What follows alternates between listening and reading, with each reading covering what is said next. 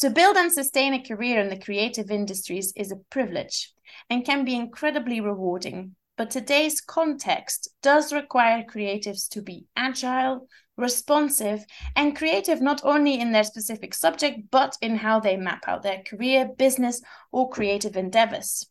To help practitioners meet this challenge, there are a range of organizations with dedicated coaches and mentors that have made it their life's goal to support others. One such organization is the Crafts Council, and I'm really excited today to speak to their head of craft business skills, Caroline Jackman. She is an artist with over 20 years' experience working in galleries, local authorities, and national art charities, where she has focused her career on supporting other practitioners review the commercial sustainability of their creative businesses, enabling them to grow in confidence, and has instigated quality public interventions through experiential engagement, exhibitions, and events. So, with much excitement, I would like to say welcome, Caroline.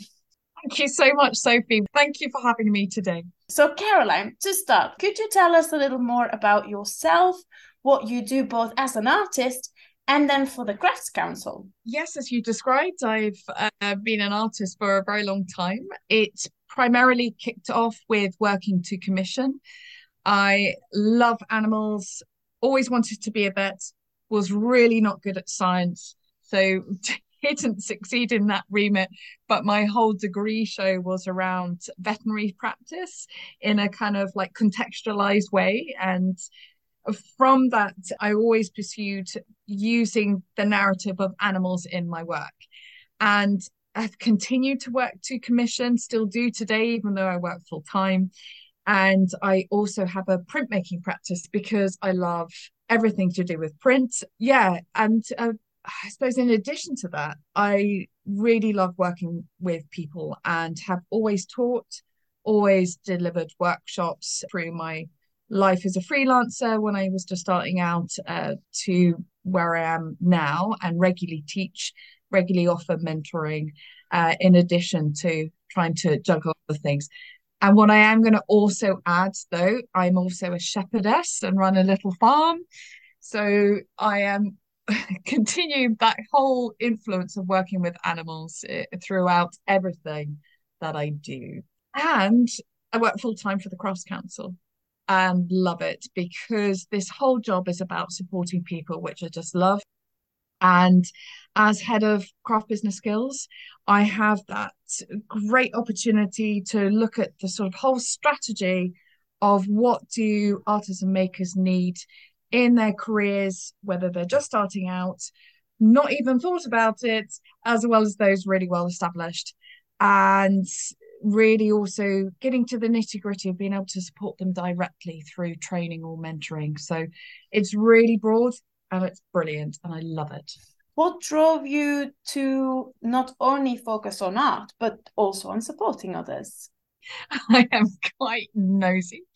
And that's just because I love to know about people's lives. And the the other thing that I really love to do is problem solve. I'm a, I'm a natural at it and it's it's quite hard for me not to try and come up with solutions, uh, even if people don't want them.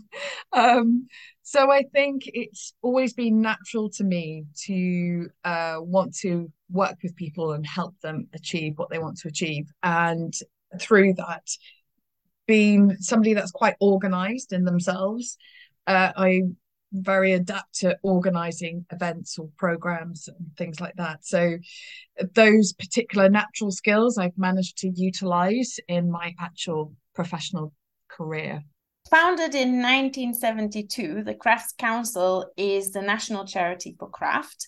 The organization is most known for its organization of Collect, the publication of Crafts magazine, and the running of a range of events and opportunities for makers.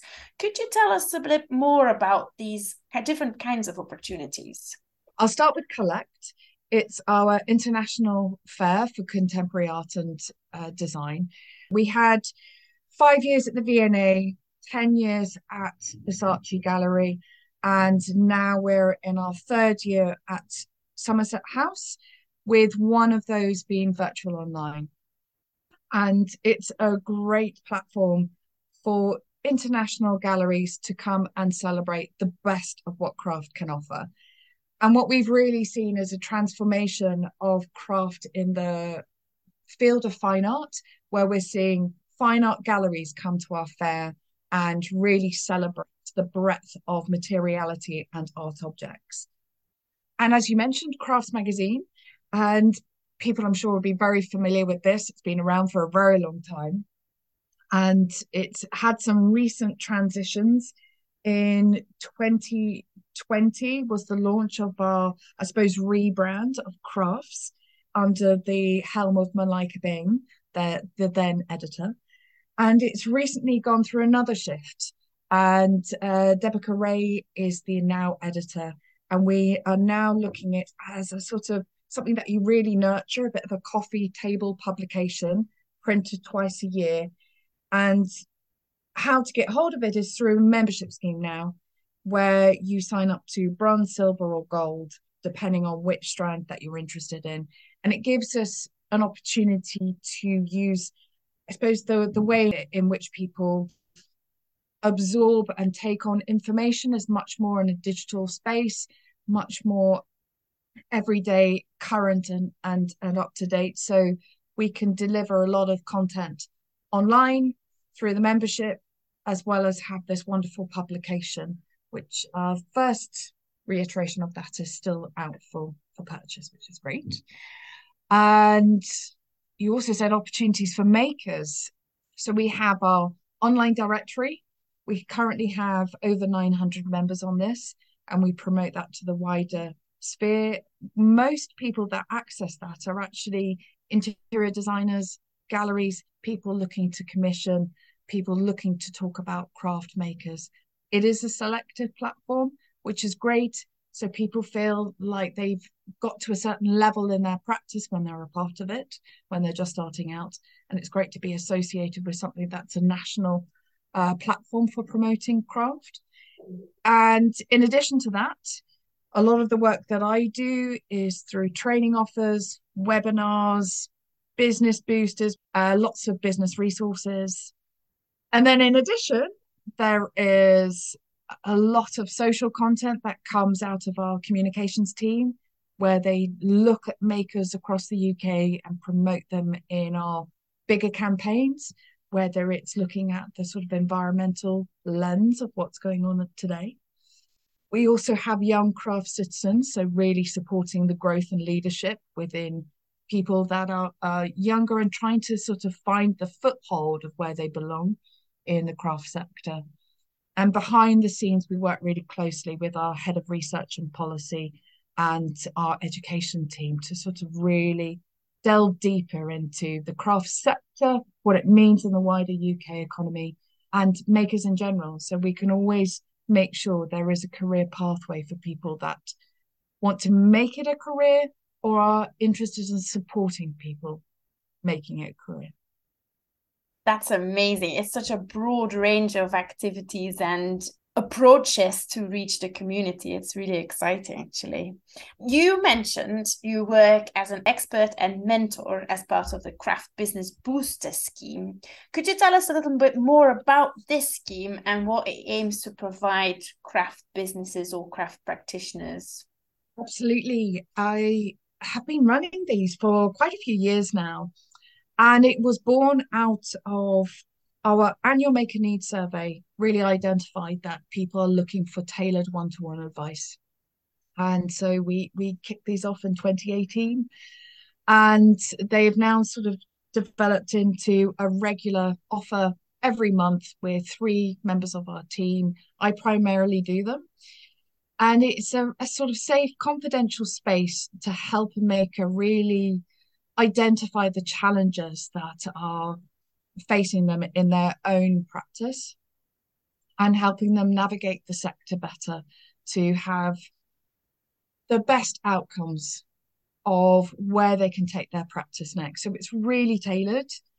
And we, d- we use coaching techniques to deliver these sessions so that we draw out of people what they really need. Sometimes people write to me and they say, I would like to discuss this. And in our conversations, actually, we find it's something quite different that is blocking them. And I really enjoy doing the the booster sessions. I really see people transform before my eyes, and that is so empowering to me, let alone to them. So it, it's it's great to be able to do that. And as I said earlier, th- this is one of the the joys of the the role that I have, that I can look at bigger strategies and bigger programs and work with sector support organizations whilst being on the ground and helping people one to one. So it's really powerful. In the sector, Caroline, do you feel that you would like to see even more mentorship happen, or do you think that's already something that's quite embedded? Do you have any thoughts on that? I would like to see that there is something a little bit more coordinated because there are really, really good people out there that can offer advice at appropriate stages for people. And there are a lot of people really struggling. And I think uh, the, the tentativeness on both sides is the mentors don't know where to promote and the mentees don't know where to find. And there are organizations out there that are promoting these these platforms, but some of them might be a little bit unaffordable. So they they do some individuals rely on funded mentoring programs.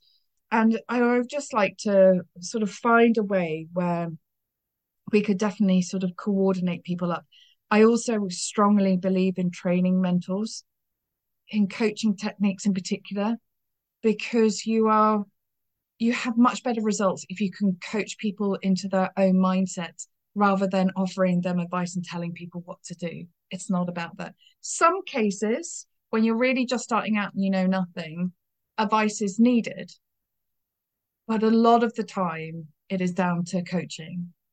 And and that is something that um, I think would really empower the the whole sector. There is a current TV series going on at the moment called Making It at Market. I don't know if you've seen that.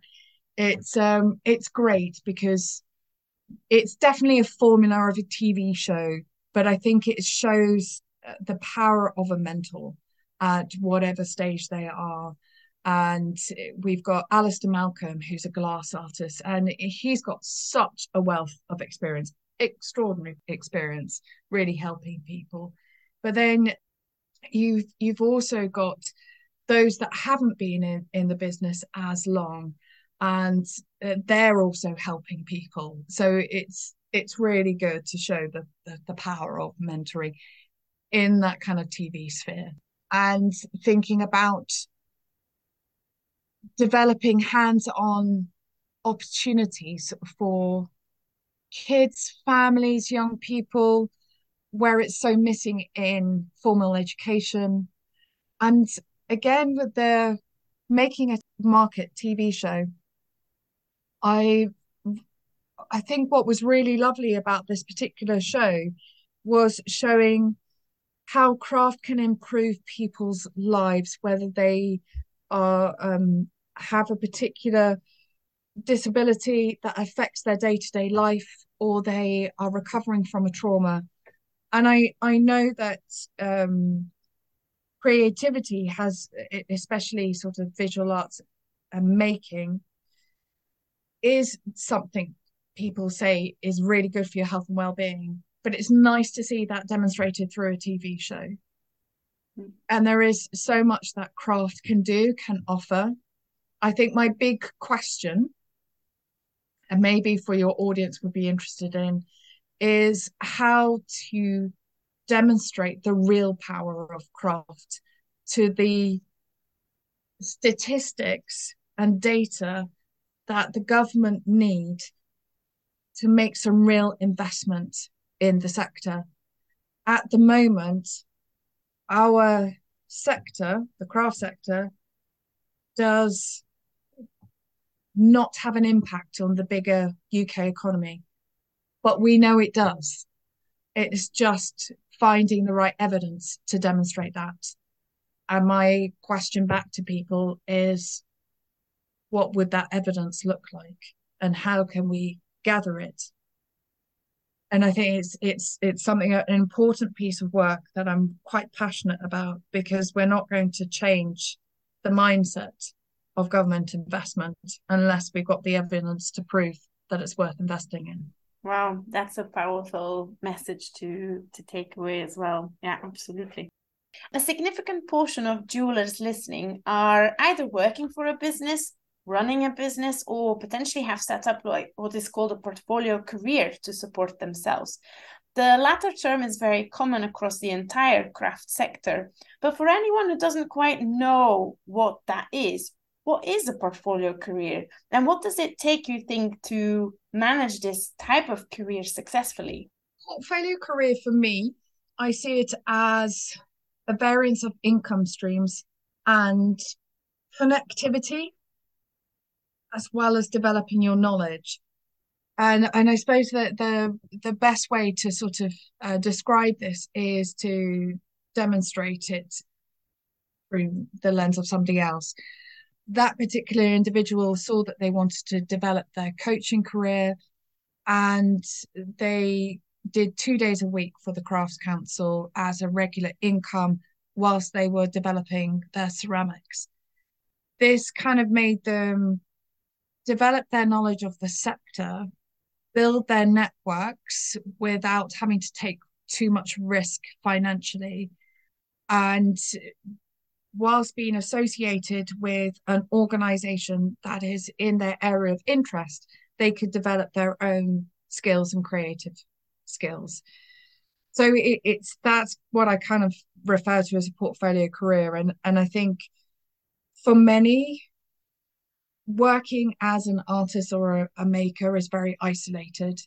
And there is a social need there to think i need peer support. I need a community around me how can i gain that i don't want to be in my studio every day doing this job so how can i build that in many people find that through offering teaching or they might find it through a part-time job or they might find it going to be connected with a, a social enterprise or a studio, a collective studio. Another um, area of interest could be through research. They're particularly interested in materials or the, the sort of whole history or heritage of their particular area of interest. And therefore, they might embed themselves into more of an educational setting so that their work is more research based and grant based, but whilst also doing the exhibitions or other things. So, portfolio is a blend of different things that really enhances a professional career rather than, I suppose, a, a shopping basket of different things. I think it's a really good portfolio career is is sort of like a, a very much a rounded offer that all interlinks to support one person's career going forward. Do you think there are any skills, Caroline, that we should really nurture when you're managing a portfolio career? Or does that really differ depending on what it is? It it can differ, but I don't think it's particular skills. I think it's awareness more than anything. Uh, we're very critical of ourselves. I think that's might be the nature of creatives because you always want to develop your creativity and therefore you're critical of your creativity.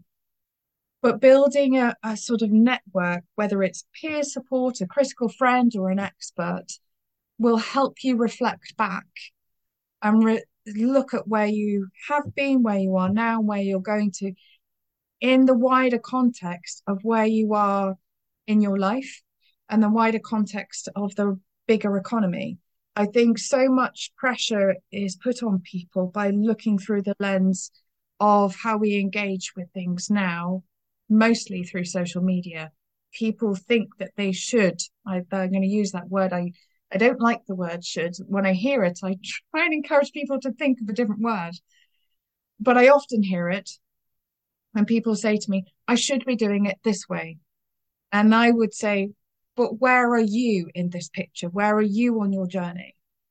And I think that's important to re- be able to reflect on yourself and the bigger picture and, and a, a peer support or an expert support can help you do that that would be the skill that i would say you need you need in this so sort of also identifying what does success mean to you absolutely. Yeah. Now financing a creative business can be a real puzzle and a challenge which is why portfolio careers are also quite popular. Uh, particularly when running your own business it can also be a challenge. What are your top tips to sort of plan the financing of, of your own business and what resources or support would you suggest to anyone starting out or struggling with this uh, challenging task? I would first and foremost say is look at where you are now and the place you are on your journey. Again, you're, referring to when people are, are just starting out and they often look at somebody else that they want to be like and potentially forgetting that person has been on their own journey and you wouldn't have been presented with the struggles that they faced. So, definitely looking at the lens of yourself, wherever possible, to find a financial cushion and not be reliant on, on other people. And definitely to plan. I'm a big planner, but sometimes with plans, people don't implement. So, how can you be accountable? And I talk about that in manageable chunks. And when I'm meeting somebody who is very early at their career level, I ask them to think about their vision for the future and thinking about the steps that you might need to take to get there and breaking that down even further into kind of process goals to help you get to each step and put it into manageable chunks, which I say is sort of like a three month deadline with monthly tasks rather than I must get this done today, I must get this done this week. It's sort of being quite realistic because often people are starting out when they've got a another job that they're adhering to.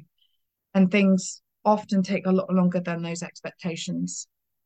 So it's trying to sort of look at where you are now and wherever possible can you save.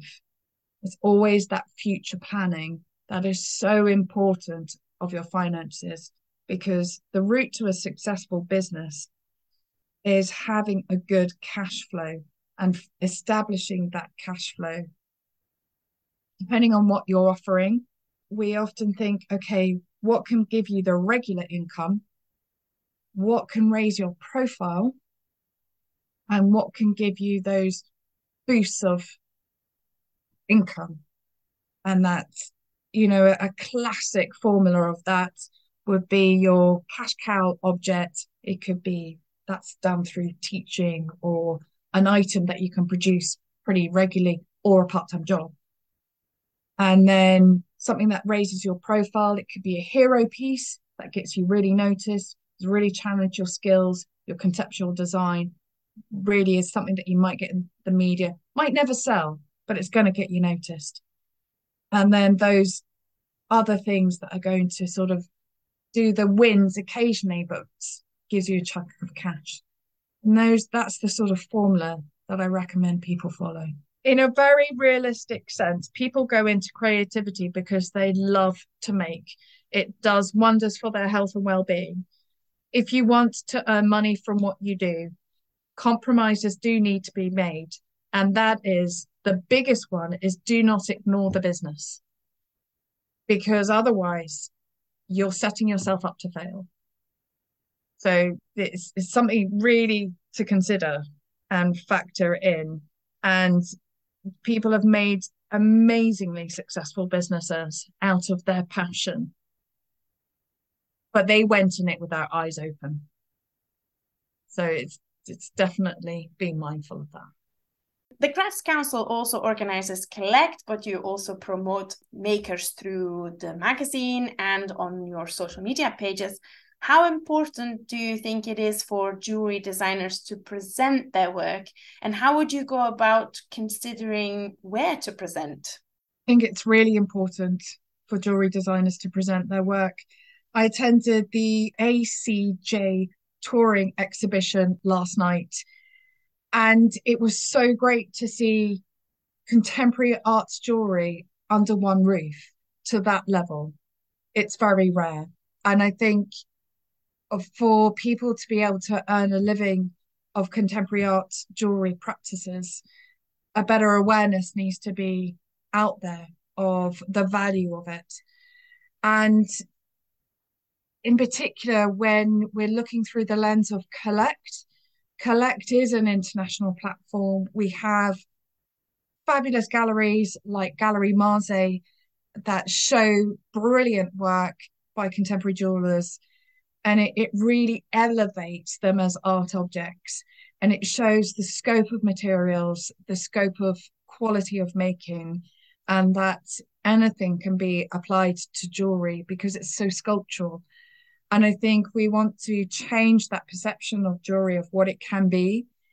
It's very much in the everyday mind as something associated with precious metal or with diamonds or something that's an heirloom, but as contemporary objects to collect, as art objects, people are less aware and unless they they are privy to international fairs like Collect or come across the crafts magazine that promote it or through our social channels.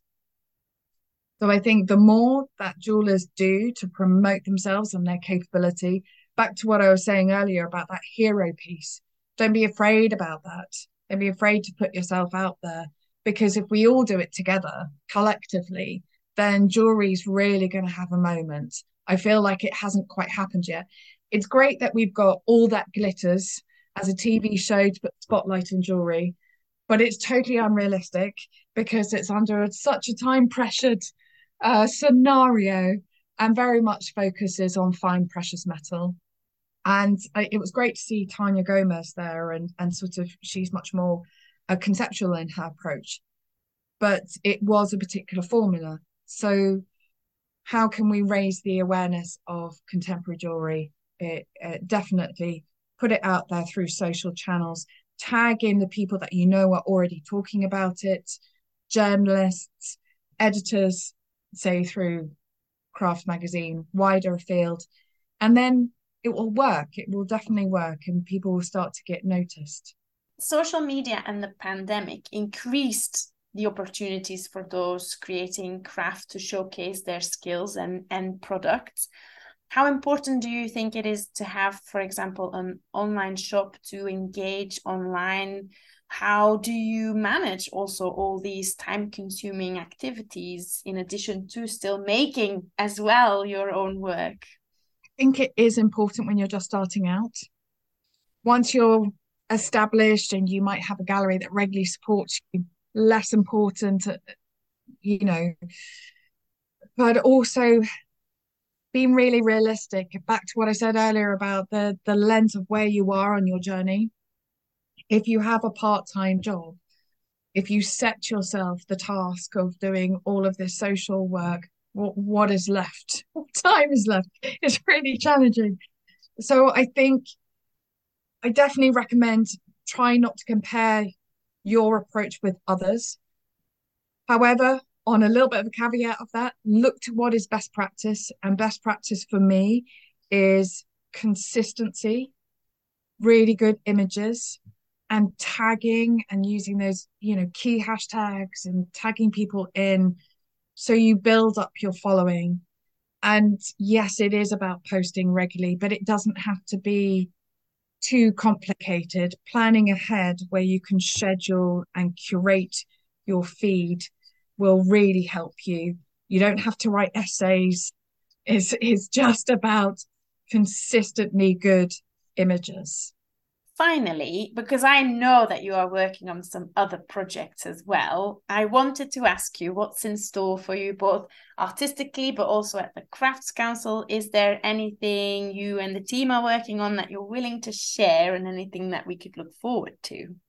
Sure. I, I, yeah, I'm working on my own print practice at the moment. I haven't been working on my artistic practice for a while because it was a very busy year and, and I'm really enjoying just drawing at the moment and no pressure at all there.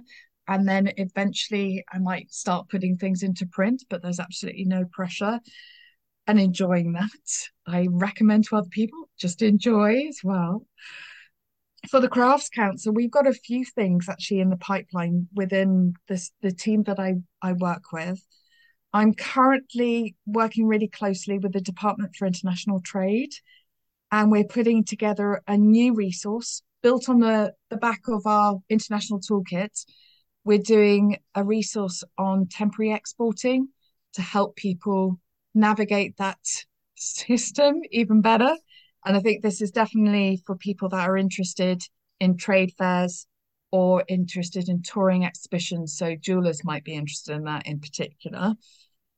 And a second thing we're doing is roundtable conversations with people that are established in their businesses.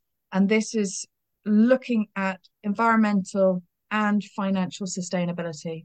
And we're going to have a report in March to identify what are the gaps, what's already happening, what are people concerned about, what are the solutions already found, so that we can plan what we do next. And in the kind of immediate future, I'm on a trade mission to Maison et Objet uh, to go and Im- hopefully improve EU UK trade, doing uh, an event at Maison itself, meeting with the organisers there, but also UK companies coming over to have a look at the trade fair and also going to the, the Paris embassy to sort of having a, a networking event. So that's that's really exciting. And the other thing I'm working on in, in the immediate future is Collect Open. So this is something that is the platform at the Collect Fair that individuals can demonstrate the real scope of their work, the real scope of their practice, and really push their boundaries. We've got 13 makers, I think that's 30, that have really exciting projects with different materials, different mediums. And my role is to support them through this process to make sure that they make the most of it and see it as a stepping stone to the next step in their career. So it's all go, all exciting. Having only recently myself been supported by the Crafts Council through the opportunity to take on the role of Crafts Council Research Fellow, I have experienced the benefits of the mentoring, support, and being part of the network the organization provides. A well planned discussion about your work or practice and career can provide you with the confidence to tackle a problem or lead to new insights. And to know you are not alone in facing the challenges of today is so very reassuring. So, for her work to support others through mentoring and much more, and for speaking to me today, I would like to thank you so much, Caroline. We are super grateful for everything you do and the opportunities and thinking that you perform. Thank you, Sophie. Thank you for having me. Next month, I'll be joined by another guest, so watch this space to find out who it is. But for now, this was Sophie Boons for the BAJ podcast episode titled Crafting Careers with Caroline Jackman. Thank you for listening and have a wonderful day.